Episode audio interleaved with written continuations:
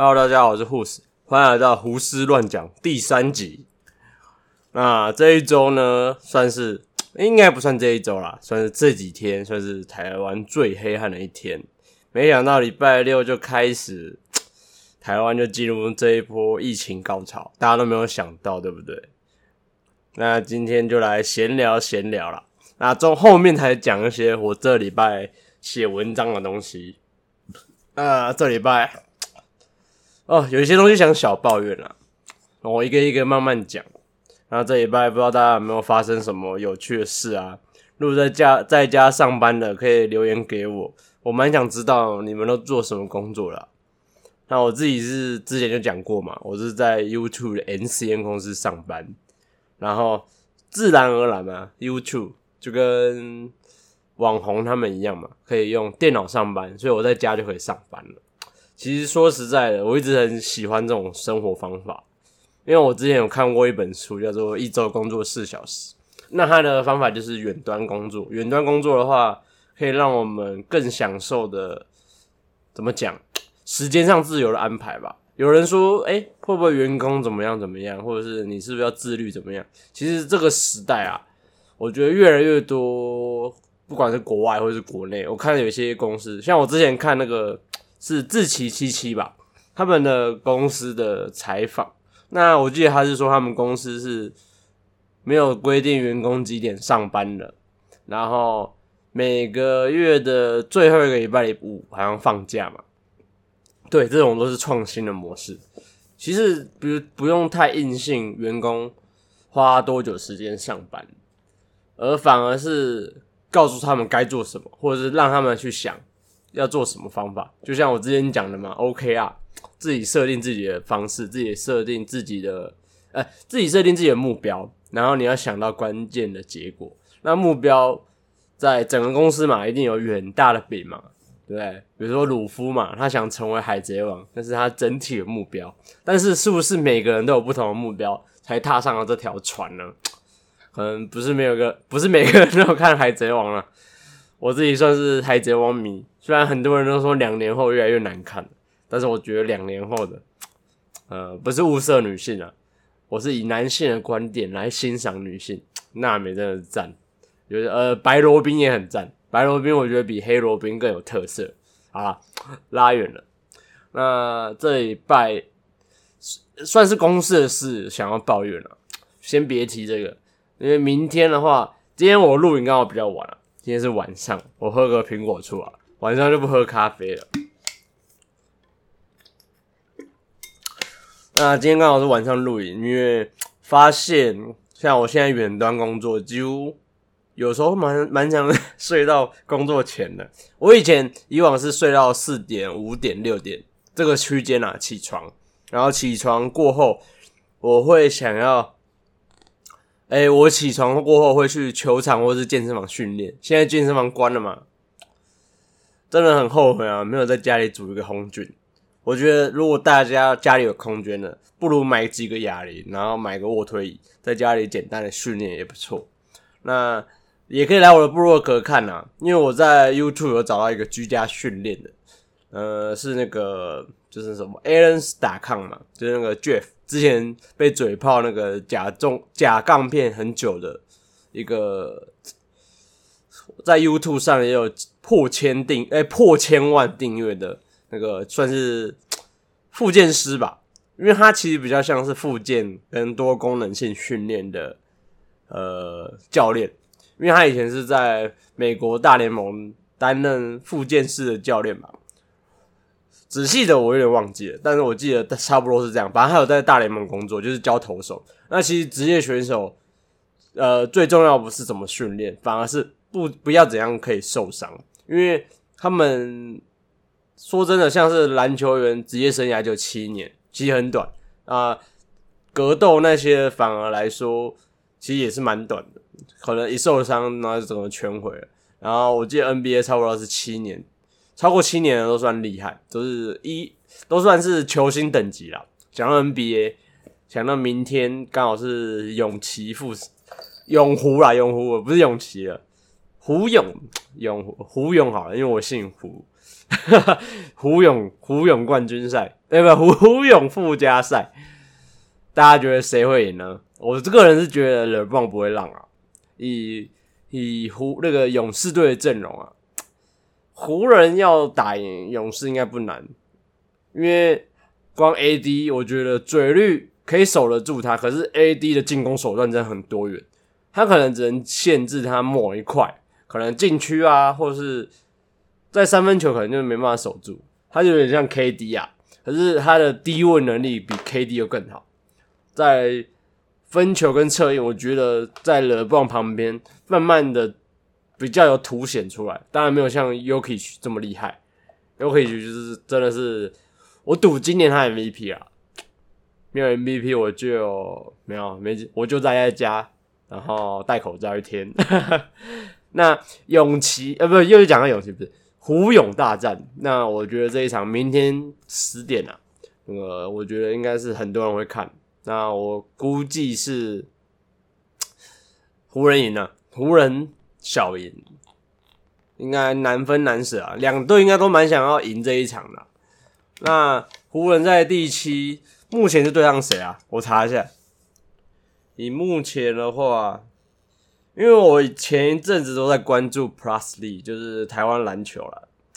那这一阵子就赶快回来看 NBA，因为他快要那个季后，哎就。这个附加赛打完，他们就要季后赛了。那这一次的话，第二名是第二名是太阳。那以湖人阵容打太阳算是 OK。湖人应该比较难打谁？嗯，不一定诶。反而我觉得湖人打拓荒不好打。然后快艇是六四，小牛普普，差不多是这样。其实湖人的阵容今年拿冠军的机会也是蛮大的，但是因为篮网三巨头，不止人家 KD 说他们是十五巨头，真的太强了。啊，NBA 聊太多了，我我主要不是要做篮球了，篮球好看，但是不能影响我全部的生活，偶尔看就好。像这种关键的比赛一定要看。那我知道 YouTube 也会做其他相关的分析啊，我发现我对对于做篮球分析。或者篮球技术这边做出来的作品是感兴趣的，就是做出来你会有有人看，有人回应，你是会有成就感。我觉得大家就是要去找这种事，赶快去做。因为其实说真的，我看我有一些朋友他们玩玩地下乐团，这有人支持你，然后听你的音乐，买你的唱片。现在还有人听唱片吗？下载呃，看你的 YouTube 好了，看你的 YouTube。听你的 YouTube 影片，其实莫呃无形中都是给这些人最大鼓励，而且人生在这个世界上最重要就是找寻这些的价值，因为其实赚钱的价值没有那些价值来的重要，因为你说金钱买得到名声吗？其实是买得到，但是没有你自己靠努力，比如说你创作，比如说你演出，比如说呃你写剧本，或者是诸如此类的。就是你以这些方式，以创业或者是用一个作品来换取酬劳，其实相对来说你会更开心。所以为什么现在很多年轻人会走自己想做的路，做摄影啊，或者是拍 YouTube 也是，因为这都是一种找寻自己生活的方式啊。因为拍 YouTube 其实说简单不简单，说难不难，你只要有相机。真的最重要的是内容，最重要的是你，就像我现在录音一样，最重要的是你在讲什么嘛，而反而不要去想那么多哦，观众到底喜欢看什么，然后或者是市场会不会接受我，这些都不重要，重点是你现在做这件事有没有办法支持你一直走下去，因为我相信直到有一天，你你的粉丝一定会越来越多嘛，其实你讲你喜欢的东西，一定会有人喜欢听啊。我发现是这样，就有点像是男人会讲当兵，为什么？因为会有共鸣啊，就是一样啊。啊，我当兵就四个月，我看到昨前哎昨天的新闻嘛，他说当兵要戴口罩，我觉得都交叉睡了还要戴口罩嘛？可能必要啦，但是但是会过了真的很不很不舒服，那他们会觉得来当兵来真的是很受苦，因为其他人都不用那么做，我觉得。那时候光两周，像我们刚进去第一周吧，还第二周，我记得前面都要戴口罩，因为怕有人有流感。然后因为当兵就是群聚非常严重，只要一个人得，几乎整个整整年吗？可能一整年都有人得到了，非常严重啊！这一块讲太久了，那我拉回来。那我原本想要谈谈我最近做的梦啊，跟大家讲好了，这边也是可以讲。后面我会跟大家讲一些防疫在家可以做的训练啊、减脂的东西。那前面的话继续闲聊啊，太多东西可以聊了。因为最近没有拍影片，而且你一个人关在家，你我除了跟我爸妈、我弟，我弟不太 不太能聊，然后。跟我女朋友聊天，除此之外，其实没什么抒发的管道，变成超多东西可以讲。我有些都写在日记啊，像这几天我连续三天嘛，几乎都在家啊。有一天有去公司啊，因为帮同事开电脑，因为要远端远端工作。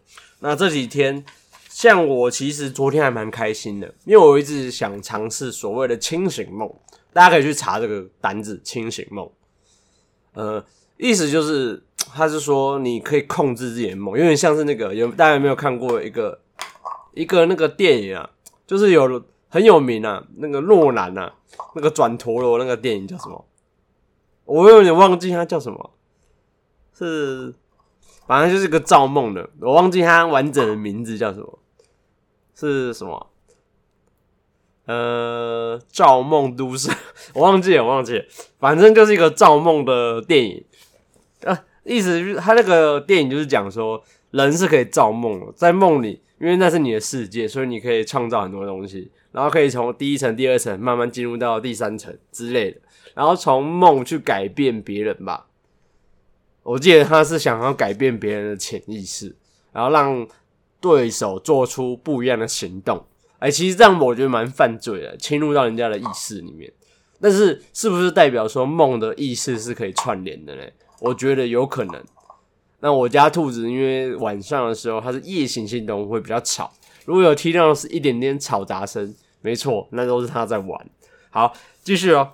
那我昨天其实这个梦，我我看一下有没有什么重点是可以讲的。因为我这这几天睡比较饱，像我都从十二点睡到七点八点，就是睡得比较长。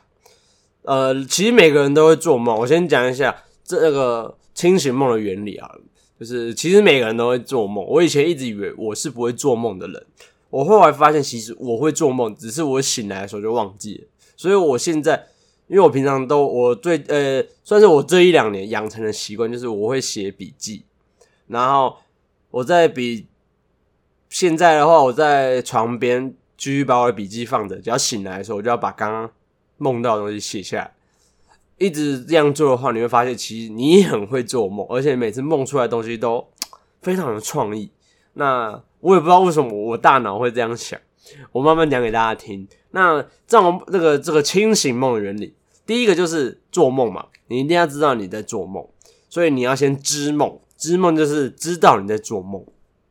第二个就是控制梦，因为你现在知道你在做梦之后，你就可以控制你的梦。比如说，你想要飞就飞起来，你想要找几个美女，那个呃打炮一下啊，不要去万华，在梦里可以，在梦里什么都有，对不对啊？在你在梦里跟几个不是万华的美女打炮，对不对？异国美女，那或者呃不，我再讲一下，哎，现在到那个嘛控梦嘛，所以你了解以前从知道梦到控制梦，你现在可以控制梦。最高境界就是造梦，就是你创造一个创造一个梦里的空间，这个应该是最难的，因为你是从控制自己，比如说飞起来，哎，其实想几个美女有有一点点接近造梦了。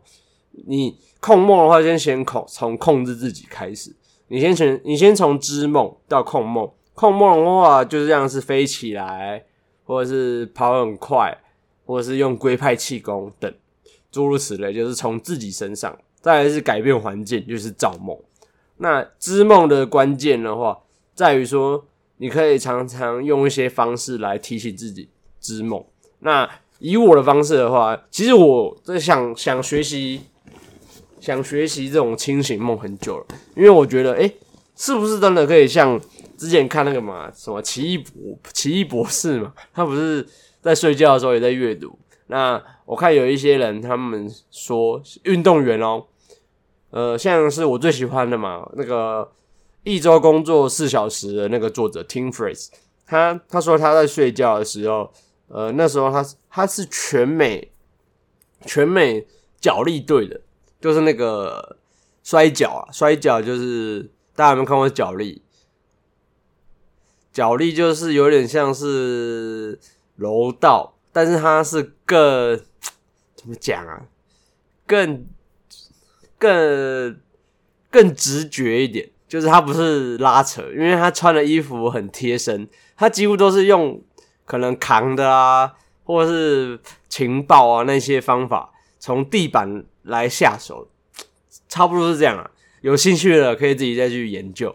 那有一部电影很好看，叫做《我和我的冠军女儿》。我那部电影看超多次，除了他在讲印度的事情之外，我是喜欢那个角力的故事啊。因为其实我一直对格斗的电影都很有憧憬，虽然我格斗本身不强啊，但是我很喜欢看。好，拉回来。那他说他在那个梦里一直跟角力冠军训练好几次，所以他那时候连续十周状态都很好。我觉得我记得他锦标赛就一直获胜都没有输过，好像十连胜、十五连胜。他说就是归功于此。那其实我觉得有可能，因为像是大家有没有听过，就是呃，大家有没有那种想呃，有有没有那种怎么讲，就是那种想不通的时刻。比如说，你今天前一晚明明就有一个数学题，x 加 y 等于一，然后你一直那个二元一次是二元一次啊，对，二元一次方程式你解不出来，你解了一整天解不出来，结果你睡一觉隔天就会了。哎，其实就是晚上的时候大脑在帮你复习。那所以我就觉得他刚刚说的那种模式是有可能。你只是让你大脑更有知觉去复习你想要的东西，所以说像是篮球技巧啊，呃，比如说你今天投篮姿势就很不协调，你会发慢慢发现协调动作，当每当训练呃一天两天，可能睡一觉起床，你的那个投篮的姿势、投篮的技巧、运球的方法就更顺畅。像我以前左手也不会运球啊，为什么越来越畅通呢？除了神经连接。最重要的是大脑在睡梦中帮你学习，所以我觉得这个技巧真的很棒。那我自己织梦的方法，先从织梦开始嘛，就是你要给自己一个目标，就是生活上。那比如说你看到什么东西，你就要问问自己。当然，你可能觉得讲出来有点蠢，我觉得讲出来比较有用哦，因为我这几呃在还没封城前，我就在。不是封城啦，在还没居家隔离，哎，居家上班前，我就有在执行这个计划。就是像我是看到篮球，还有什么，我女朋友，还有手表，还有蓝呃美女，就是路上的美女。当然我不会明看着她的眼睛，然后说我在做梦吗？然后还有谁？记得还有很重要的东西。算了，基这差基本上就是这些啦，因为这些就是。每当我看到的时候再去讲，会比较有效。因为如果一个频率太长的东西一直问，你自己也会觉得很烦吧？我每天都看到，我每天都看到太阳，然后会一直问我在做梦吗？不是很奇怪？这样你就没有影响到自己的潜意识，就是你你很难无形中会有这个行为。就是你看为什么有些漫画或者是偶像剧吧，他们会说：“哎，我在做梦吗？”然后连捏自己的脸。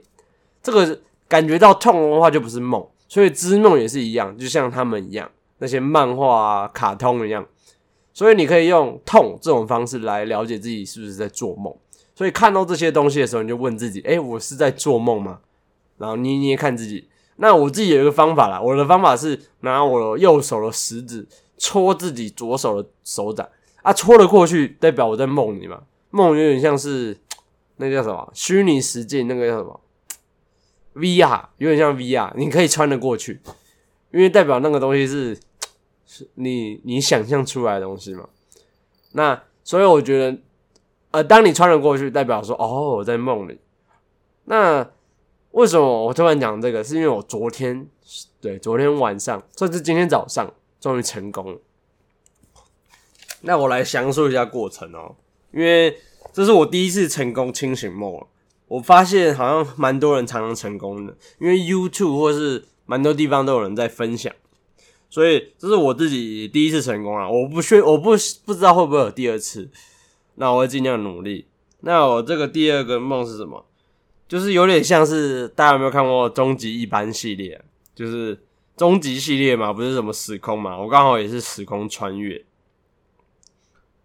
我带他去第哦，这个就是呃时空穿越，像是呃，我等下要跟大家说这个方法是什么，这是另外一个方法，但是我今天突然使用上。那这个梦的话，就是我时空穿越，然后我是一个高中生，那我遇到了一个美女，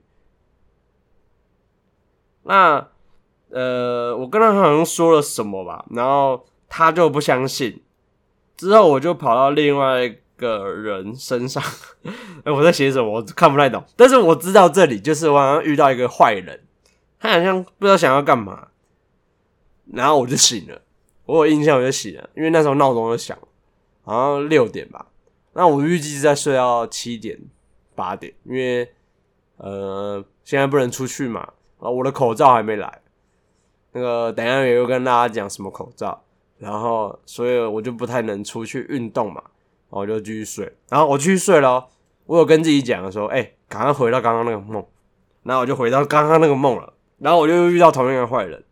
那我突然意识到，哎，我在做梦哎，而且还是刚刚那个梦哎，我有意识哦。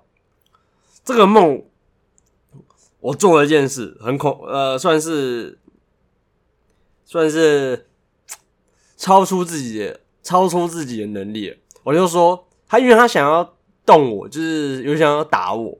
我虽然我知道梦不会痛嘛，可是人的下意识会闪嘛，会反击嘛。我想说，干，这是我的梦诶，我就说来，然后我有点像是，看我因为我比较中二啊，看太多漫画了，我突然像那个辉夜，你知道吗？就是那个火影忍者里面的辉夜，我突然把它转换到那个地核里面，地核里面都是龙岩浆吧，我记得是。啊，是地心呐，是地心还地核啊？地科那个高一之后就没学过了，地球科学不太厉不太好，反正就是地球的核心嘛。因为我知道地球的核心都是岩浆，虽然有人说我地底人，我还没看看到，所以我不知道。然后我就把它直接传送到那个地心里面，然后它就被烧死了，这个梦就结束了。那我起来就意识到，诶，这个梦好像对我来说负荷太大，变成说。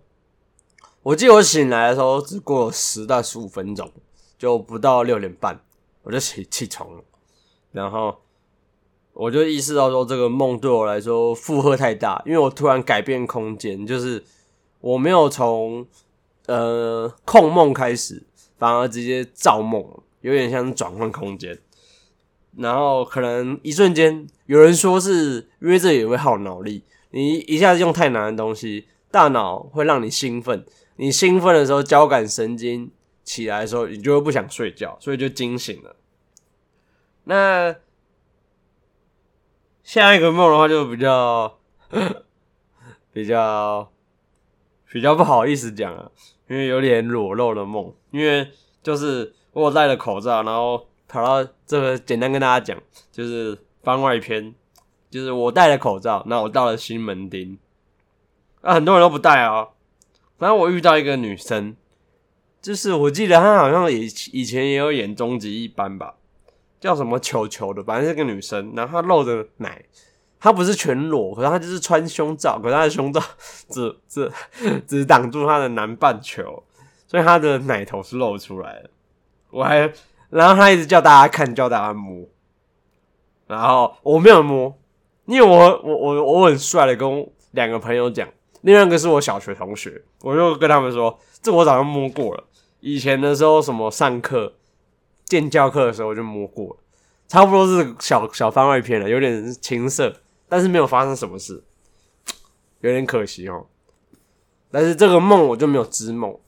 那我觉得这次织梦最重要的就是我用了另外一个方法，这是我在别的书上看到了，有些人部落格也有分享，就是呃，因为很多人利用这个方式成功了。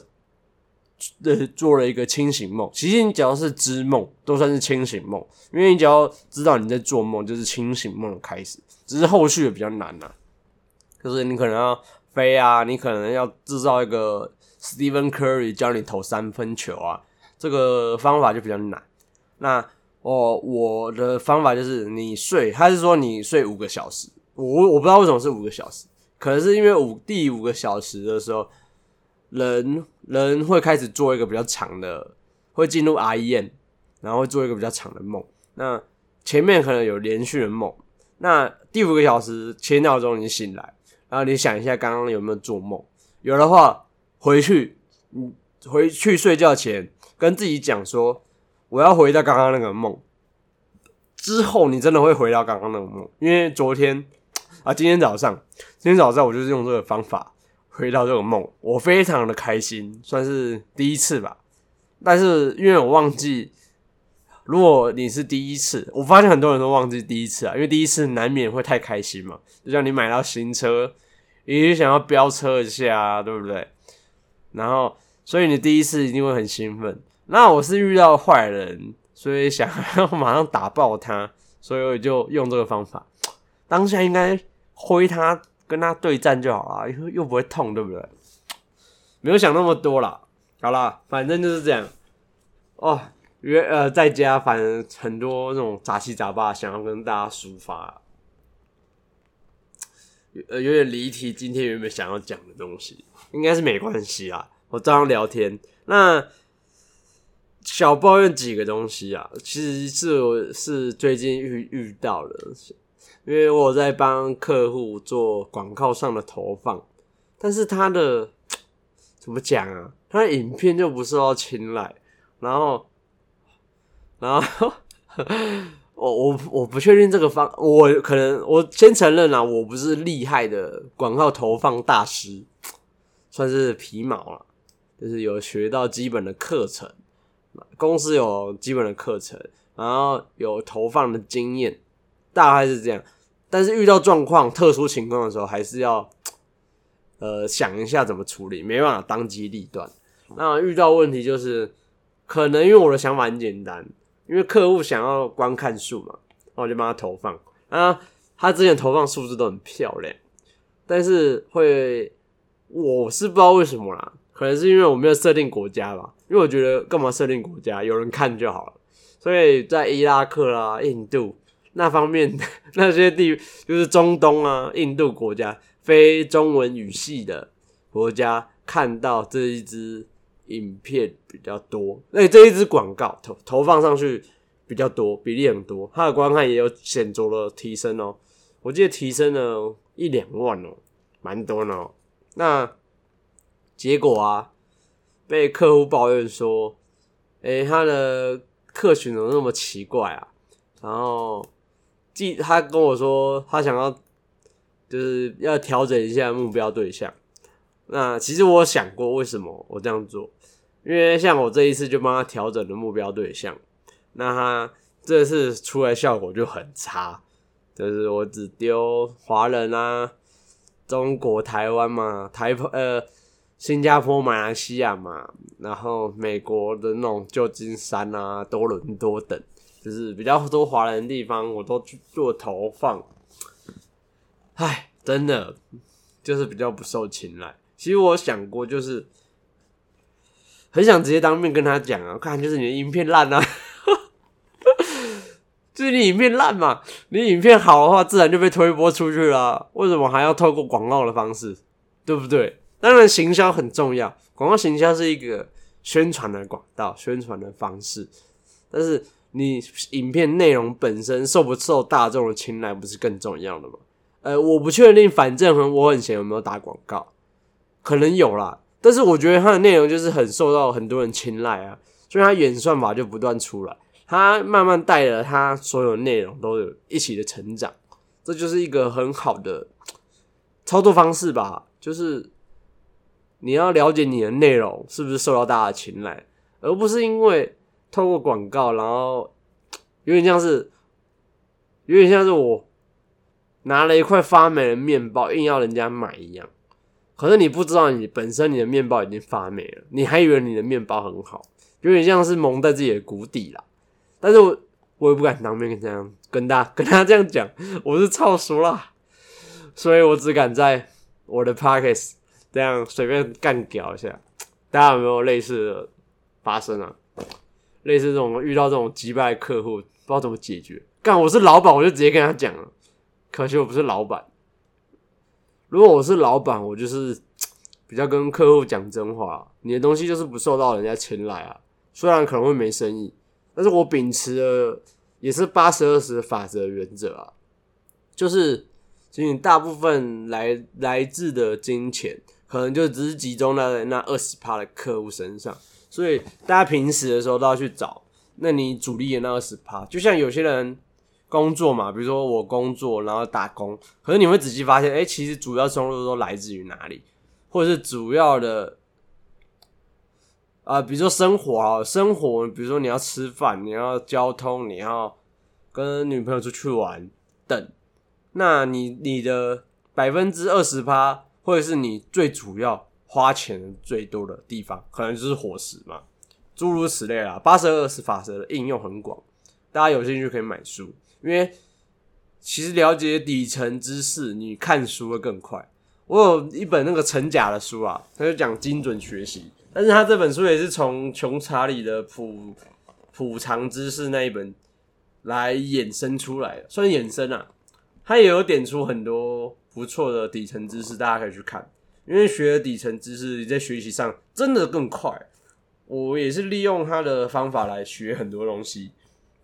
就是利用了解底层知识啦，比如说要有危机意识啊，为什么要戴口罩？就是避免那一趴嘛。那那一趴怎么再怎么避免？就买防疫险嘛。可是现在好像四级，我不确定啊，因为我不是做保险的。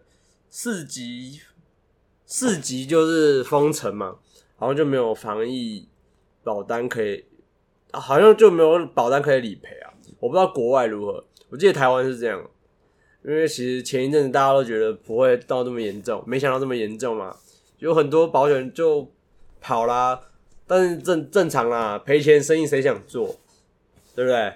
今天跟你说保这个可以得到多少钱，有点像是如果大家都得，比如说今天呃大家得癌症的，我不是不是唱衰大家，比如我是假设假设我不要台湾好，某个地方然后得癌症几率是九十帕。你觉得那边敢敢做重大医疗险吗？一定是扣除癌症嘛？对啊，然后健检的时候啊，你有癌症哦，不能保险哦。那个都是算好好的，啊他们那个精算师真的很精啊，那个风险系数都是抓的很死的。这两周啊，我觉得我最近都在看股票，那个杀进杀出了，我没有杀，我没有杀，我是看很多人当冲当当什么当海海航海王啊。觉得哎，其实股票中这种东西，大家也可以去了解。像我自己本身就买 ETF 啦，因为没什么时间看盘，但是慢慢了解说，有时候也是要主动选股。呃，被动选股，你就是跟大盘走，但是有时候你会买贵哦。比如说大盘都在高点的时候，你跟大盘走也是买贵，但是个股比较容易遇到波动大，因为你跟着大盘走，你的波动相对比较稳稳当一点。所以暂时还是走 ETF 啊，然后慢慢研究个股，以后有心得跟大家分享。但是还是没有到这么厉害啦，因为股票我也算是菜鸟。说真的，我一直觉得我算是愚昧的人啊，出了社会才开始比较懂得什么叫做学习，懂了什么叫做为自己的人生着想。以前大学都没有想过这些东西，慢慢的算是当兵前。觉得说自己要再提升一点，所以我也是慢慢做这些东西啊，podcast 啊，YouTube。因为其实你录影的过程，你会发慢慢发现自己的不足。但是我想要讲篮球，写稿就写老半天，然后看球又没有人家看得快，也不知道人家怎么分析的。可是你就是有点像，呃，也不算摸石过河啦，算是瞎子摸象。摸石过河有点像是我记得这个俗语是说不好的，就是骗鬼吧。他记得是因为好像没有人会摸石过河嘛，过河然后摸着石头，这是太太骗鬼了，就没有人会相信。所以这个成语不是这样用的，应该是说，就是比较像是瞎，那算瞎子摸象吗？白手起家好了，反正就是没有没有人教我，然后看书看影片，慢慢自己学。其实你会蛮有成就感的。我自己觉得我是有成长，但成长的很慢，因为可能很多人就是照着原本的路走，然后平步青云啊，可能四五十岁，然后存款一两百万，呃不不，没这么少啦，可能可以买房买车啊。那我现在快要三十了，可能没什么成就，但是不要紧啊，人生就是呃一步一脚印。你一定要去想自己想要做什么事是最重要的，但是这认知的体悟啦。那抱怨抱怨完了，来讲一下这次疫情，因为我前上礼拜有讲嘛，就是这礼拜主要的，主要是要走那个减脂啊。那我也减个礼拜，但是其实，呃，这个礼拜到呃上礼拜两是七十，哦，那个七死一死啊。有点不吉祥啊，那是平均数字，就是上礼拜平均体重是七四点一四，微胖啊，因为我用欧姆龙量，准不准我不知道，反正它量出来的体脂是二十二点七趴，有点高啊。那这一拜的话，我是量出来是体重平均下来是七十四，我记得是整哦，然后呃，那个叫什么？体脂体脂好像没有变，也是七十二十二点七。那其实有几个主要原因可以讲给大家分分享。那因为减脂，其实这个东西应该在减脂前期就要做了。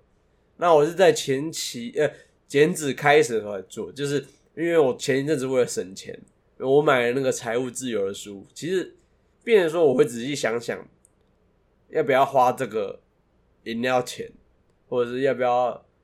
买那个东西就是会先思考过，如果需要的时候再买，不需要的时候不需要买，或是有什么方式可以取得，比如说口罩，因为我觉得长期的投资下来是可以的，我就买这个口罩。比如说滑板好了，哦，这些东西我等下会慢慢讲，因为滑板这些都是我在防疫期间买的，因为我觉得有效、有必要取得，我才去做这件事，算是。但是我这些钱算是在投资自己的身上。那如果我投资在这些东西的话，势必就不能买书，所以要自己做好权衡的取得。那我们大家去买这本书，就是《Fire》嘛，就是《Fire 族财务自由》，里面会讲到一些知识，会让你慢慢改变。那我也想要，不算退休啦，我就是想不要再为了钱工作，反而是为了自己。比如说每天录节目啊，每天看 NBA 啊，但是你不用为了钱烦恼，这种生活不是很好吗？你也不是很颓废啊，因为你在做你自己喜欢的事。因为有的人可能喜欢转播啊，有人喜欢 NBA 的赛事分析啊，诸如此类的，这些我觉得都可以去做，因为每个人的兴趣反正就有的相同，有的不同嘛。如果大家都相同，那大家全世界就只会有一件事了嘛，对不对？就像赚钱的管道很多，那有机会的话，创业创作自己的行业是还不错的选呃还不错的想法，对我觉得可以试试看，因为很多人就说像是什么呃撑前第一年嘛会有九十七趴会倒，第二年剩九十九，剩下那些公司又有九十九趴几率会倒。那撑三年你不就熬过了吗？虽然这波疫情啊，我为这些公司感到嗯难过吧，就是辛苦了这么久，却遇到了算是天灾吧，算天灾人祸啊，我觉得算人祸哎，就是遇到了人祸，但很因为这种病毒毕竟是人为制造的嘛，它不是自然发生的。好啦，我不做猜测啦。看大家怎么想啊？大家觉得天灾就天灾，人祸就人祸。我也想赚人民币啊，对不对？开玩笑的。那我自己的话是觉得，遇到这种东西就是水啊。然后，但是人生有几个人可以遇到，对不对？欧洲也才一场欧黑死病，那我们现在人是遇不到，所以你能遇到，乐观一点就是觉得算幸运，因为别人遇不到。那你遇到了这阵子的疫情风波，你怎么熬下来的？这就是你的经验，在未来的时候，你可以传承给子孙，传承给呃继承人。对我发现台湾比较多家族企业啊，那如果我有自己的企业，也是找一个和喜欢这个企业的继承人交给他交棒，我觉得是一个更好的做法。因为其实因为不不一定是那个孩子啊。虽然我如果我爸有公司要我接，其实我是会蛮开心的。我有时候是很羡慕一些开小吃店啊、开餐车的同学，因为他们可以回家接家业。因为有时候我也想开店，但是家里不是做店面的，就是我爸是也是以前是给人家请的，别人说会比较偏向员工心态。那自己家里做店面的，比较会有创业家的思维。呃，我的发现啊，那。所以我是蛮想要在我这辈子创业，哎，不是想要，这是目标之一嘛。上上礼拜讲过，这是目标之一，创业。好，拉回来。那疫情期间，呃，这个减脂计划算是继续执行。那我觉得在家有几个好处，像我这几天哦，发现体重都骤降，像现在都维持在七十三以内，好像都是七十二点七啊，七十。今天好像到七十二点四，我也不知道为什么降低这么多。那我来分析几个原因给大家参考。但是最后呢，要我是八周的计划，所以到了第八周，我才能告诉大家自己目前完整的状态。那因为这是声音嘛，我没办法用声音表现我的身材给你看。呃，现在那个六块肌有几块，胸肌多大，对不对？一个一个念也是可以啊，我只能念详细的数据。如果你想要看图的话，可以来我的部落格或者 IG。IG 有时候我会丢部落格的东西，跟生活上呃无聊拍拍的影片啊。喜欢的就来看，呃不喜欢不勉强。哦，今天我有丢一支在我的 IG 是滑板训练。然后我先讲到了，那我觉得几个原因，像是因为我因为疫情啊，我买了一个叫做滑板的东西，叫做。不是我们溜的滑板哦，它有点像是一个横一块光滑的板子，有点像是在上面溜冰，所以你在家里就可以溜冰了。那为什么会买这个？其实我以前有看过一本书，叫做麦克波罗伊的功能性训练圣经，他也没有提到这个东西。那我一直以为这个东西不重要，我这几天溜下来觉得，哦，看它其实是超好的东西。虽然它前两天才来啊，因为我是疫情，你疫情。知道要封城了，我就赶快订，因为我怕可能有一阵子要在家里运动。那我家里是没有没有健身器材了，我只能用徒手训练。那我就用这个方式来当做我的有氧训练。那等到口罩来的时候，我我才才会去户外做训练，就是跑跑步啊、投投篮。因为健身房还没开嘛。但是我觉得，就算二十八号健身房真的开了，其实我觉得有点难了。升四级的几率蛮高，没有，我们来赌，我们来看会不会升。我我觉得双北有机会啊，其他县市我不敢讲，因为双北真的蛮严重的，尤其是就是有些人会爬爬照。好，拉回来，那我就怕说去健身房，可能有一阵子也是要戴口罩，因为现在解套唯一的解套就是疫苗，就跟美国很像嘛。为什么 NBA 现在可以入场，就是疫苗开打了嘛。有私打就可以进去入场看球，那我觉得这是合法的做法。就像以前嘛，要么大家都死光了嘛，要么大家都有抗体嘛，就是死光了，就是剩下都是不怕的人嘛。呃，讲这样子有点难听啦，就是我的想法就是这样嘛，因为就是剩下的人就是适者生存嘛，不适的就淘淘汰。哎，这算是。地球这一波比较严重的灾害啦，喝个水，继续聊滑板的问那个相关的东西。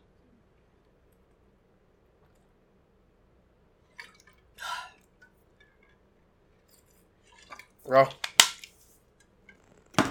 那聊到滑板的东西啊，哎，这个东西它在麦克尔波尔一里面有讲到。一个所谓的运动员姿势。运动员姿势有点像是围蹲呐，就是大家有没有打？我不知道大家有没有打篮球，可是你们会不会发现，其实有些动作都在每个运动里面都会发现一模一样。呃，只可能只是球不一样哦。我我讲几个例子给大家听，比如说篮球的防守步，篮球在防守的时候是是不是跟棒球野手等待接球的时候一样？你仔细看哦。他们都是，呃，双脚比肩膀再打开一点，然后膝盖差不多一百二十度吧，然后屁股微弯，有点坐下去的感觉。但是上半身呃微微倾斜，不会到非常的接近地面，差不多就是这种感觉吧。然后你在网球场看，那个人在等接发球的时候，也是保持这个动作。还有谁呢？呃。还有什么运动？我想一下，跑步可能比较还好，比较多的话就是那种球类运动，可能都是类似的姿势哦。我刚刚讲了嘛，哦，排球啦，排球是是要那个第一手接球的时候也是这个姿势，或者是你要脱球的时候，其实呃很少是站着脱球，一定是围蹲，然后再把它拖起来。所以他们都是类似的东西，这就是所谓的运动员姿势。那应用在滑板上是非常好的，因为在滑板上溜冰的姿势就是运动员姿势。那你可以从滑板学习到很多东西，超多的。我举几个例子好了。呃，第一个例子，三个例子啊，它可以训练你的能量系统，就是它跟跑步一样，你滑慢一点，它就是跟跑步一样。所以溜冰也是蛮累的。我这几天狂滑这个，哦，我觉得超累。虽然是流的汗是还好，因为在冷气房里面，但是我自己是觉得很累，因为可能没有做过这么多的横向训练吧。做防守部好像都没到这么累。然后它又有几个，第一个嘛，能量系统；第二个就是肌力。那因为侧向的训练在我们人身上是比较少的，就是你平常会螃蟹走路吗？不会吧。所以我们人通常都是前后。前前侧跟后侧的训练比较多，所以我们反而侧向的训练比较缺乏。所以，我像很多人的臀中肌为什么会无力，就是因为我们平常都坐着吧，所以平中臀中肌可能就很无力。无力的时候就要唤醒或者是做训练。所以，很多运动员要变强的时候，都通常都是训练他们屁股，屁股变强了，他运动能力相对的也提升了。当然也有性能力啊，赞！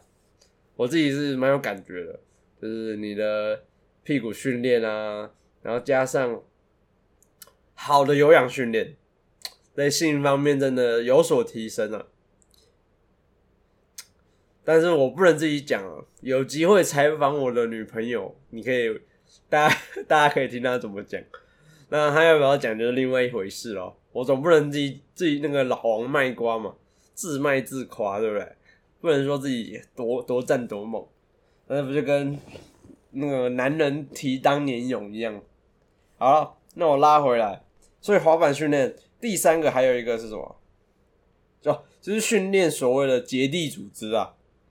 那结缔组织就是呃讲简单一点，就是现在就像节俭一样，就是人的身体有一个。变强的系统，像是呃弹吉他，大家有没有弹吉他，或者是弹乌克丽丽啊、小提琴？你去看这些人，他们的手指的手手指尖端是不是都有一个后茧？这就是因为我们常常训练那个身体，皮肤也是一个器官哦。器皮肤这个器官会传给大脑说：“哦，呃，那个这只手常常需要使用，你让它变厚一点，好不好？不然它很容易受伤。”所以形慢慢久了就形成茧。那其实身体很多地方也有类似的功能，像是呃有些拳击选手他们会去踢肚子，那个可以去看那个盖伊的影片，就是见人盖伊。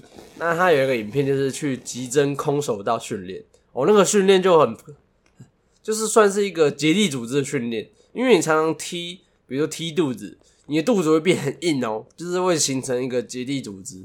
然后它也是训练所谓的反应吧，就是很多人会被打，要被打之前肚子会收缩变很硬，这就是一个自体反应。那除了练反应之外，这个就是结缔组织的训练，因为肌肉也有筋膜，筋膜也是结缔组织的地方。那你透过训练的时候，结缔组织就会又粗又壮，比较不容易受伤啦。颧骨也是啊，骨头也是，骨头也是，就是越打越硬。那像我自己非常有感觉，就是我的前臂前侧，嗯那时候我国三的时候有学差不多半年的咏春吧，半年还一年嘛，因为那时候就礼拜天可以上上武术课，那我就自己去找。那时候那时候叶问正有名嘛，我就发现哎哎有咏春课可以上哎，刚好在礼拜六我就去，然后那时候我妈都陪我去，因为在台北的二二八公园。那个老师现在也哎，现现在有在上课哦。虽然我很久没去了，有点想回去，但是我那时候是因为考好了要考高中，就不得不暂时放在旁边。因为老师有问我，要么好好专注在上考试，要么专注在你想做的事。那我觉得可能那时候觉得考中高中比较重要，所以就是专注在准备考试。大学有这个冲动的话，可能就上台大了吧，对不对？或啊，不过没有那个命啊，不是没有那个命啊，根本是我自己没认真，好不好？读淡江也不错啊，认识蛮多好朋友。好，拉回来，那我自己就有感触，就是我的钱币，因为我那时候咏春有一个动作，就是会互敲前臂，所以我的前臂会超硬，因为我自己比较。那个内侧、内侧跟外侧，外侧的骨头就超硬，就是你摸起来就觉得，哎，为什么骨头不一样？我那时候我摸老师的，老师的更扯，因为老师一定打过至少六至十年了吧，应该不止哦，可能二十年。那时候我才几岁，我那时候才十四岁，到现在才到现在都过了十几年，对吧？老师应该有敲个二三十年不止哦。所以那个手硬是正常的，然后我的我那时候手就每次被他敲都超痛，我已经觉得我自己很硬哦，每次被他敲还是很痛，然后我都问老师说你不会痛，老师就说没有感觉，真的是老师傅。然后我后来就看那个红红拳就是敲内侧，要么是用内侧做格挡啊。现在传武比较少人在讨论的，因为。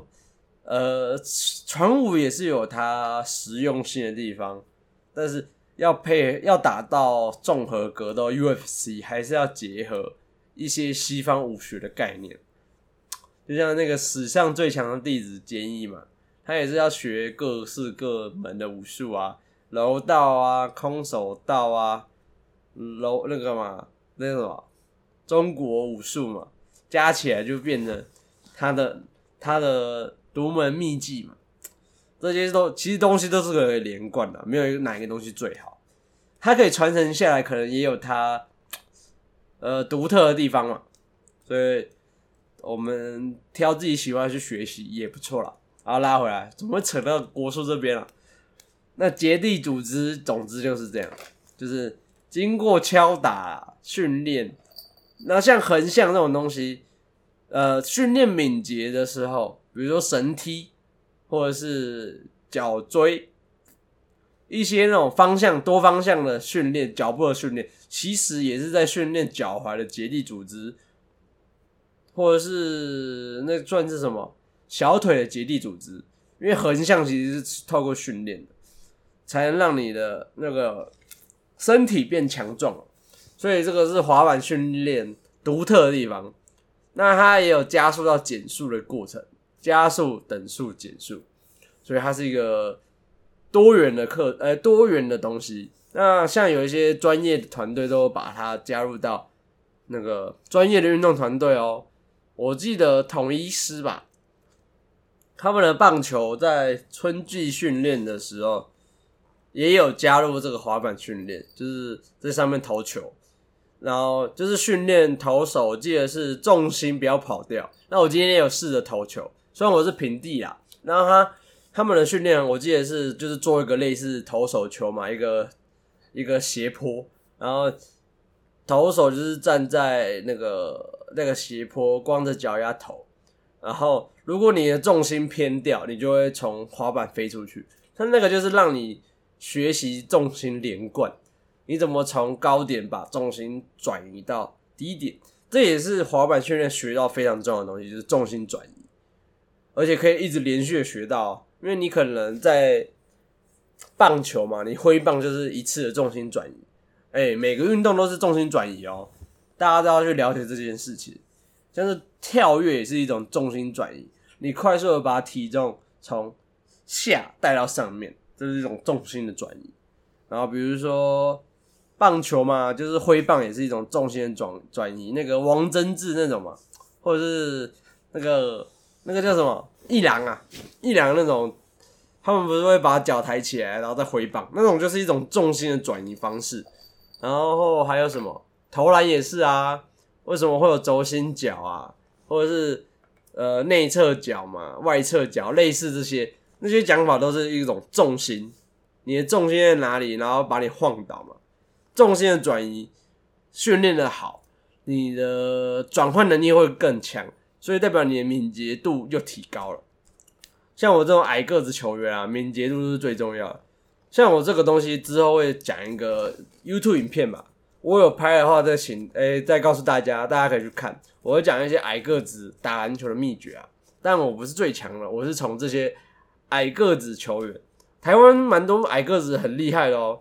因为台湾平均身高可能比较不高吧，但是我觉得矮个子的球员都是算蛮厉害的。那美国最有名就是 I C 嘛，Nate Robinson 嘛那些的，诸如此类啦。之后有拍影片再跟大家说。那拉回来，那这个东西我就觉得非常棒，在家里一定要买，而且我觉得它应该是我目前减脂上帮助很大的东西。那再讲几个，那口罩方面的话，因为我刚刚说要讲嘛，口罩的话是我在 Momo 有看到一款很特别的口罩，它算是运动口罩。那为什么会提到这一款？我不是叶配哦，因为啊，也如果 Momo 想要叶配可以找我啊，虽然我才录三集。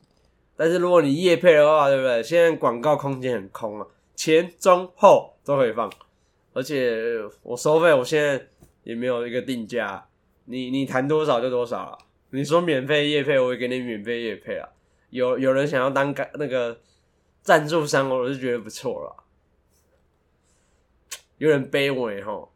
但是我觉得 Parks 就是这边它的好处就是这样，你想要做什么就做什么了，不用想太多了。那个 YouTube 的话，可能限制比较多。你讲一些十八禁的，就被被禁掉了，很可惜耶。为什么一言堂？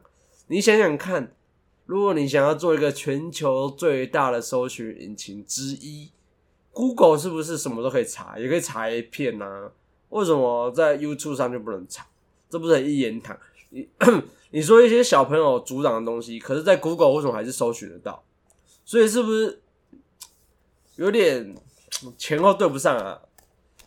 明明 YouTube 也是 Google 系列的产品，怎么会这样呢？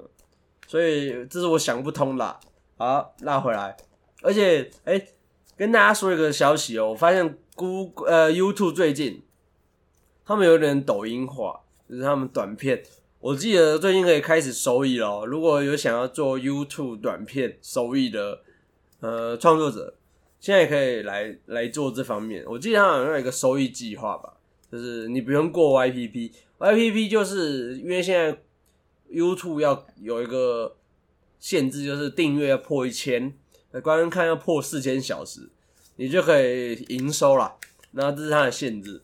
好，拉回来，那这个的话就是，呃，我觉得 YouTube 跟 Google。不同的地方了 p a c k a g e 也是这个好处啊。那我自己的话是想要，好，我突然忘记我讲到哪了，就是口罩了。口罩突然想到，口罩方面的话，我觉得那个口罩我蛮推荐，大家可以买来使用。当然，他没有说它是医疗啊，我是看它的阻挡颗粒，因为呃，我研究了一下，为什么会推这种这款口罩，因为在外面说，其实你可以阻挡飞沫的口罩，基本上就有一定的功效，可以阻挡我那个新冠病毒啦。但是因为因为他们不是医疗口罩，医疗口罩是最好的。但是其实因为病毒很小，诶，它好像一百纳米，诶，哦，那台积电更厉害哦，台积电可以做到三纳米以下。我记得最近它的消息是研发到一纳米的东西吧，牛啊！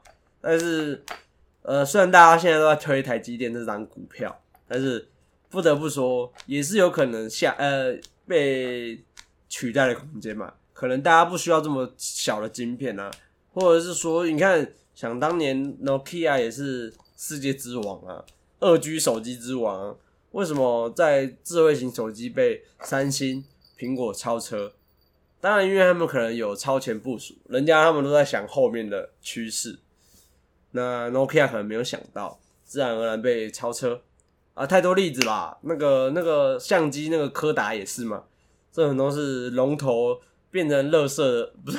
也不算乐色，人家现在也没有到完全不见，就龙头掉到谷底了。宏达电也是嘛，宏达电算是从王到嗯平民吧，也是一个陨落的陨落的手机。这种东西都去可以去看他们的策略发生什么事。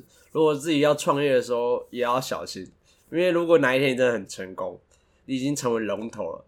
就却因为一些 决策上的错误，让你慢慢变成平民，真的真的很可惜哈。好，哦，我常常离题耶，干，拉回来。那这个口罩的话，我看那个武汉病毒嘛，它是到一百纳米，但是实际上因为病毒好像在空气中不能不能没，就是它没有一个媒介啊，有点像是说它在手把。你不要去接触手把，它没办法传播给你，所以大部分的传导都是由飞沫传染。像我住泸州，直接跟大家讲，但我不会说它是毒窟啊，因为也有一些是漏洞。其实泸州的防疫做的算是还 OK 啊，是因为狮子王嘛，他的朋友多在泸州，所以很多人确诊，这也没办法。那公园。最就最容易确诊，就是因为飞沫嘛，大家讲话就是传来传去，这方面就很可怕。那讲到这方面，所以你可以阻挡一定的飞沫，基本上口罩都有这个功能，就可以阻挡一定的新冠病毒。那你看，就像 N 九五，它只能保证九十五趴，没有保证到一百趴，没有，因为没有一百趴的东西。所以我推荐这个，是因为它可以挡到零点一微米，因为差不多其实可以挡 PM 二点五的口罩。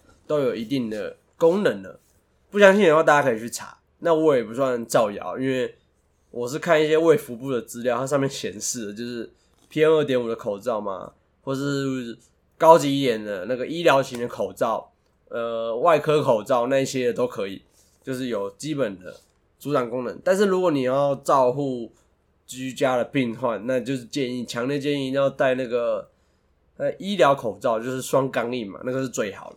那我推荐这款口罩，是因为它可以挡到零点一微米，至少你去运动的时候比较担，比较呃不用不用担心。那它是因为里面用那个叫做 HEPA HEPA 的滤棉因为，HEPA 的东西好像都是用在空滤的地方。那它这次的话，我看它用在口罩，所以我相信它是一个英国品牌啦。那个品牌大家去搜寻运动口罩，应该就会看到。算是蛮大的一个品牌，那它有做很多系列。那我是推荐运动口罩系列。如果你想要去偷偷懒、跑跑步的人，那我因为我跑步我试过戴一般的口罩，真的很快就湿掉了。湿掉不不就等于没有完全没有作用？我就带一个装饰品嘛。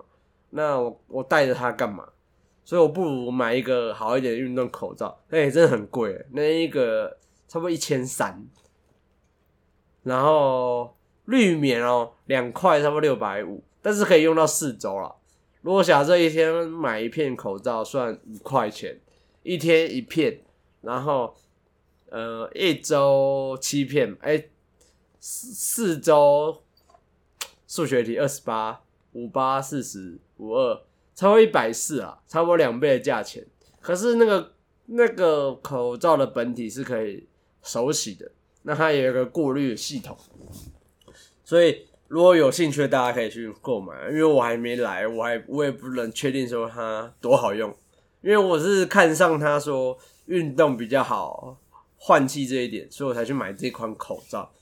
因为实际上我打我去跑步，第一个是很喘啊，一直它上接不接下气的，再来就是口罩超容易湿掉，因为汗一直流嘛，流到口罩，口罩是棉做的，整个都湿掉，很不方很不方便。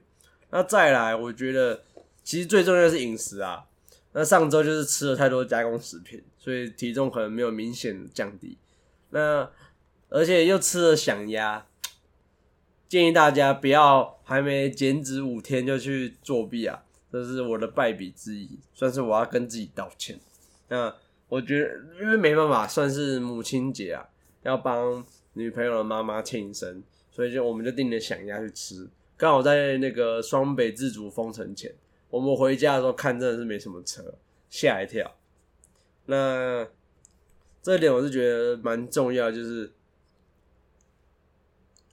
呃，饮食方面，大家可以加入益生菌在自己的伙食里面，因为益生菌还有益菌生这两种是相呃相辅相成的东西哦。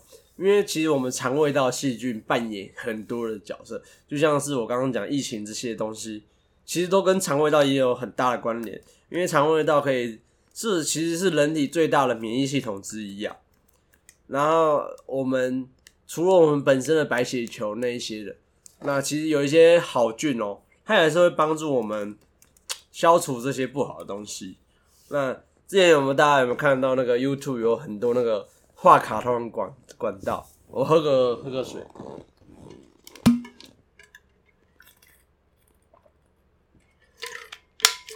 之前 YouTube 就有很多那个画卡通的，然后再讲什么肥菌啊、瘦菌，那那一集。我不能说他讲的完全错，的确有肥菌、瘦菌，那不如讲成好菌啊，跟也不算坏菌哦，应该算是多元性。其实是专家发现说，呃，比较瘦的人体内的细菌，哎，你不要以为你体内没有细菌哦，就是我们每个人常，我们是跟很多的细菌共生的，细菌在体内差不多一百兆个吧。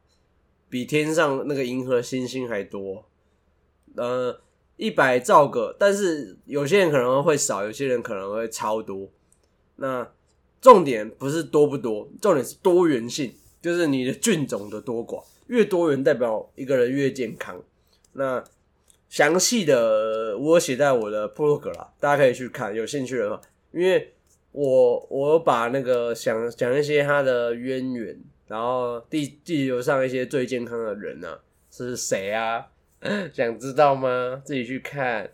那讲回来，反正地球上那个那个种族，看我自己写的，我都忘记叫什么种族。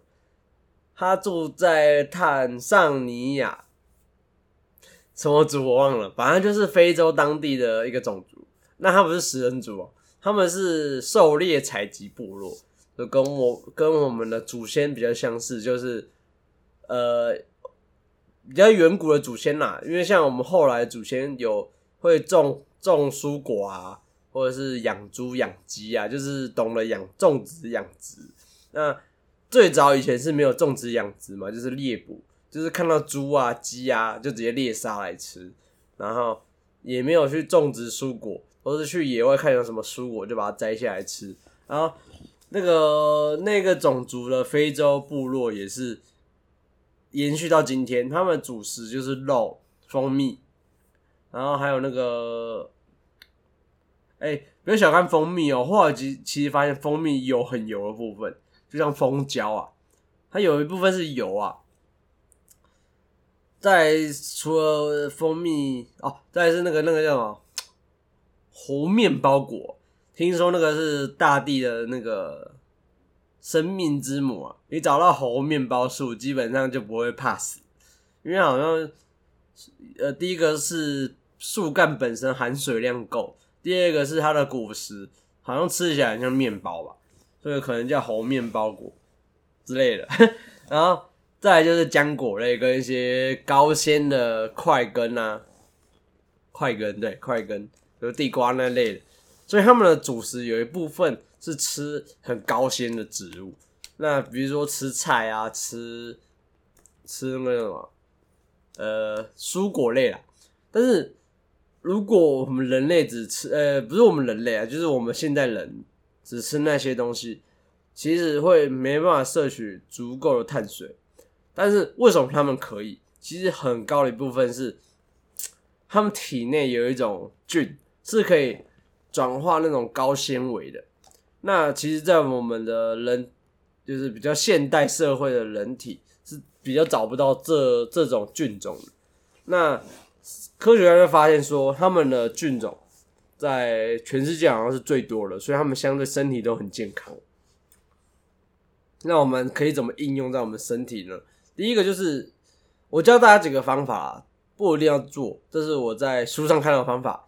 那他的方法就是。第一个，你要限制你的饮食。哦我先打回岔，就是刚刚讲的好菌，哎，肥菌、瘦菌，就是我们讲嘛，其实没有所谓的肥菌、瘦菌啦。呃，因为不能说他们是好菌或坏菌，坏菌的确有，但是坏菌是让我们生病的菌。因为你不能说肥菌就是帮助我们吸收脂肪的菌是坏菌，可能对我们人体也有一部分演化必须的功能。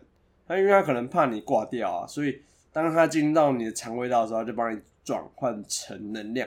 它它只能这样讲说，就是有两种菌啊，呃，比较专业的名词我忘记怎么讲，反正呃，第一种菌它是属于转换能量高，就是比如说你吃一百卡，那它可能实际上你身体只得到十卡，剩下九十卡都被它拿拿走了，所以那个细菌很耗能。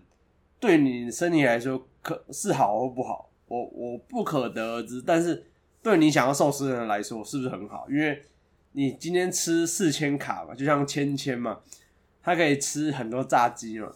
因为我平常很少看大胃王了，我只是知道他比较有名。好，我只是拿他做例子。比如说你吃了一万卡，那你实际上身体只得到一千卡，那你怎么会变胖？所以自然而然就所谓的受菌的名词产生了。那另外一个细菌可能不一样，就是你吃的这些东西，它可能只利用百分之十，你吃一万卡，它只用了一千卡，所以剩下九千卡怎么办？让你的身体自行吸收啦。所以可能因为这样而导致你变胖。那最好的方法的话，其实很多人都是推荐说，就是多吃多元的食物。那我等下讲益菌生跟益生菌，多吃多元食物，自然而然会补充这一块。那我先讲我的步骤啊，第一个步骤就是你要限制饮食。如果你的肠胃道不好，就是你可能坏菌过多啊，或者是好菌不足，其实限制饮食是一个很好的方式，就是以限制自己的身体获得能量。那是不是有一派说法就是？饿死那些坏菌，因为坏菌他们不擅长利用，比如说它的限制饮食，除了断食，我自己是用断食方法，它是一个方法。那你也可以用其他方法，像是低碳饮食、生酮饮食，其实这个方法都不错。因为其实那些细菌他们比较不能肥菌啊，肥菌比较喜欢淀粉类的食物，所以你吃淀粉的时候，它就帮你转换成。哎，它只用了一小部分的热量，所以剩下的热量给谁？给了身体，所以体内就存了很多淀粉来来自淀粉的能量。那讲到受菌的部分，受菌的话，怎么讲到受菌？好，没关系。受菌的话，就是比较喜欢用高纤，所以你利用这个方式，就是哎，我只提供蔬菜啊，然后肥菌的时候干我不喜欢，因为它不会使用了，然后慢慢的它是是没有能量死掉了？讲简单就是这样嘛，那那个受菌就很开心了，耶，我有菜吃，然后它就越来越成长，所以它会让你的体内好菌的比例上升。那第二个方法的话，就是所谓的算是发酵食物了。这个发酵食物我觉得也是一个很好的方式，就是因为发酵食物里面有很多的好菌，所以像有一种菌，如果你常常喝乳制品的话。体内会比较多。如果都不喝牛奶的人，就是有些人会乳乳糖不耐症嘛，那他体内就会比较少。那还有一种菌的话，只能从母乳身上取得，但是现在也有人在做，把它萃取到益生菌里面。所以我等下会跟大家讲说，为什么要吃益生菌。那那个像是那叫什么婴儿母乳双歧杆菌吧，专有名词我有点忘记了，反正它就是一种杆菌，它在母乳里面才有哦，是一个很好的。所以人家说喝母乳的小朋友比较健壮，为什么？原因就在这里。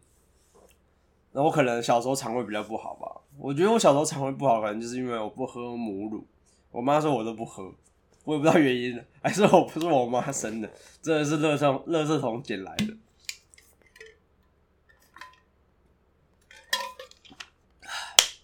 然后，呃，这就是第二个，就是发酵食物。而且你仔细看哦，发酵吃发酵食物的国家还蛮多，蛮长寿的。比如说日本啊，纳豆嘛，然后还有什么味增，日本还有什么酱菜之类的。突然一时想不到太多，然后中国嘛，中国也有自己腌的酱菜啊，哎，日本好像也有泡菜吧，然后日韩国泡菜是最有名嘛，然后德国好像有什么德国酸菜，这我没有吃过，因为比较住我们住亚洲这边，这些东西我都吃过，反而是什么德国酸菜我就没吃过，啊，哎，台湾也很多发酵食物啊，比如说臭豆腐嘛，也是有名的发酵食物啊。还有什么？那个叫什么？呃，一些腌制的豆腐乳也是，豆腐乳也是含量高，可是它们的盐分比较高，所以摄取的时候还是要小心。然后再来就是那个嘛，优格，优格就是最有名的发酵食物。然后这些食物都很好，可以多吃。但是因为有些人吃这些食物肚子会不舒服，会胀痛，其实要先去看医生呐。看医生显示说。你肠胃道的状况，然后治好病之后再去尝试。那我也讲了几个禁忌啊。其实为什么我们现代人的肠胃道会比较不好？我我在我的部落格有讲到演化的过程，我直接讲为什么结果啊。那我觉得主要几个因素啊，像是含糖嘛，加工食品嘛，所以为什么会提倡大家吃原形食物？是因为以前人都是这样做的，只是为什么我们现代人？反而都吃一些加工食品，什么薯条、炸鸡，好吃是好吃，那为什么人爱吃？大家有没有想过，会不会是因为那些素食产业的阴谋？因为其实这个他们可能有研究过嘛，人类吃这些东西，大脑会产生多巴胺，那是不是它跟毒品一样？你抽烟，尼古丁也会让你身体愉悦，所以你会一直抽烟。然后你吃这些东西，那不是跟抽烟是差不多的？所以我觉得大家能吃原形食物是最好，但偶尔放肆一下，但是没问题啊。像我这几天也有喝啤酒啊，因为我想说喝喝喝看，给那个馆长捧场一下，那个他的蜂蜜啤酒啊，哎，真的蛮好喝的。但是本本人不太喜欢，很久没喝酒，所以不太喜欢酒味，所以 有点难喝啊。不是不是不是它难喝，就是酒很难喝啦。但是整体的味道很棒，因为我也没有什么喝精酿啤酒过，那我只能觉得还不错。如果你要相比什么台啤、海尼根，那它绝对是王哦，应该不能这样比啊，因为台啤、海尼根比较算是算是饮料吧，我觉得喝那些都没什么没什么味道，后面就很像啤酒花的味道。难怪有些偷偷说了，我之前跟一些物流。去上班，他们上班的时候偷偷喝酒，但是我应该制止他们了。我那时候，我后来事后有检讨了，我当下没有制止他们，那我等于我也是共犯。但是他下一次找我去喝的时候，我就明文的禁止他，就跟他说不能酒驾。那他私底下后来怎么做，那是他的行为，我就没办法管他。那我只能管好我在场的时候，啊。怎么这么多题外话？好，拉再拉回来。那再来就是发酵食物嘛，发酵食物。再来就是最后讲到了益生菌。刚刚讲是刚刚原本要讲说哪些成因，我想放在后面慢慢讲啊。前面先把呃，怎么培养好菌建立起来？再就是益生菌，益生菌有点像是一个讯号，那它有我刚刚讲的那些好菌，它比较像是说，嗯，有点像是磁铁吧，就是我们平常吃这些东西啊，那可能你有吃到好菌嘛，那我吃的优可，可能好菌就跟着大便一起拉出去了。那你今天吃的益生菌，它的效果可能就是帮助你发出个讯号，让让这些好菌哎、在流通的过程中成长大一点，它是不是比较出不去？就是比较不会跟着大便出去，可能太小的分子，身体没有看太多，就直接把它跟大便堆积一起拉出去，那你身体有没有吸收到啊？那透过益生菌的方法，我现在也在吃，那我不确定效最后效果如何。如果真的效果不错，但那大家真的一定要去吃益生菌。好，益生菌哪个厂商想要叶配来来找我。拉回来，我是直接买好事多益生菌，然后随便买，因为我也没有研究，因为我只是找比较便宜的，因为小资主资金不够啊，越便宜越好。那我就买了一罐益生菌，最近吃。那要搭配益菌生，所谓益菌生就是帮助这些益菌成长的东西。那他们最爱的东西是什么？寡糖，呃，果寡糖。那有一些哪些食物有呢？其实很多食物都有啦。我讲几个大类的，扁豆，然后蔬菜类的话就是，哎、蔬菜有什么？洋葱，然后新香料类的像是蒜头，然后香菇都有，香菇超多咯，所以吃香菇对身体很好。然后一些还有什么，像是海带，海带算什么类啊？有点不知道怎么分，啊，没关系，反正差不多这些食物。更详细的，嗯，呃，Google 应该都找得到啦，因为这种食物真的非常多。总之多元一点啊，多吃这些食物对身体都是有好处的，然后就可以帮你帮助你的益菌成长。益菌成长对你，呃，对你生活上也有很多的转变，然后你的减脂的速率应该会提升。我这次就这次我这次就试试看，因为我以前没有做过这个方法。那这次的方法是继续保持低脂的方法，因为我这次就是想要试试看低脂的方式，看看对我来说有什么效果。那最后成效还有六周吧，第二周进行到一半，六周结束之后再跟大家回报状况。那每周我还是会分享一些东西啦，主要就是分享东西，然后减脂状况可能放在前面跟大家做个分享。那今天应该差不多到这边啊，还没有讲完啊。那个细菌，那个不是细菌，只是我们体内的好菌，为什么现代人肥胖的比例这么高啊？就是肥胖已经变成现代文明病了。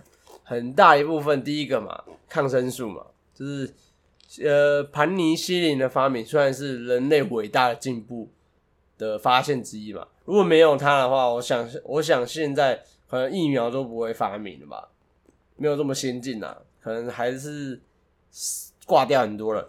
那它虽然是伟大的发现，无形中它也是杀掉了很多细菌，就是因为盘尼西林抗生素就是所有细菌都杀嘛。那无形中他发现了这个东西，变成说我们吃进去虽然哎、诶一些疾病好了，但是无形中杀了很多的好菌，也让我们的肠胃道就改变。所以说补充，如果你近期有吃抗生素的人，不管你是什么疾病啊，赶快吃完，然后生病生好之后，对，呃，不是生病生了，就是你看病看好看好之后，赶快吃益生菌这些东西，益菌生的东西，赶快恢复。因为我之前看报道是，呃，你吃了短期之内会有伤害，可是你赶快补充，可以回回恢复到九成，甚至是跟你完全一样都有可能。所以不用害怕说生病的时候不去看药，反而是你体内这种菌种越多的时候，你恢复的更快。那再来还有一个原因，就是我刚刚讲的嘛，加工食品还有含糖吃太多，还有一个蛮重要的是大家不常讲，就是所谓的像是有机食品，那是因为我们工业化嘛，然后变成说我们的整个土壤啊都被酸，比较算是酸化了吧，有益的益菌啊，或者是矿物质，其实矿物质也蛮多都流失了。而且一些工业化的农农产事业，比如说像美国，他们不就是一整个地，然后都呃工业化嘛，化肥啊，或是一些工业化的制成啊，就是快速的生产一些原物料。那那些无形中就让我们的土地是越来越的没有营养，因为你没有让它保持一个随时恢复的状态，就是休耕吧。休耕是一个让土壤恢复的很好的一种做法，所以我蛮喜欢一些以前的农业的做法，他们都是有它的根有迹可循的。就是第一第一个，我们取之于大自然。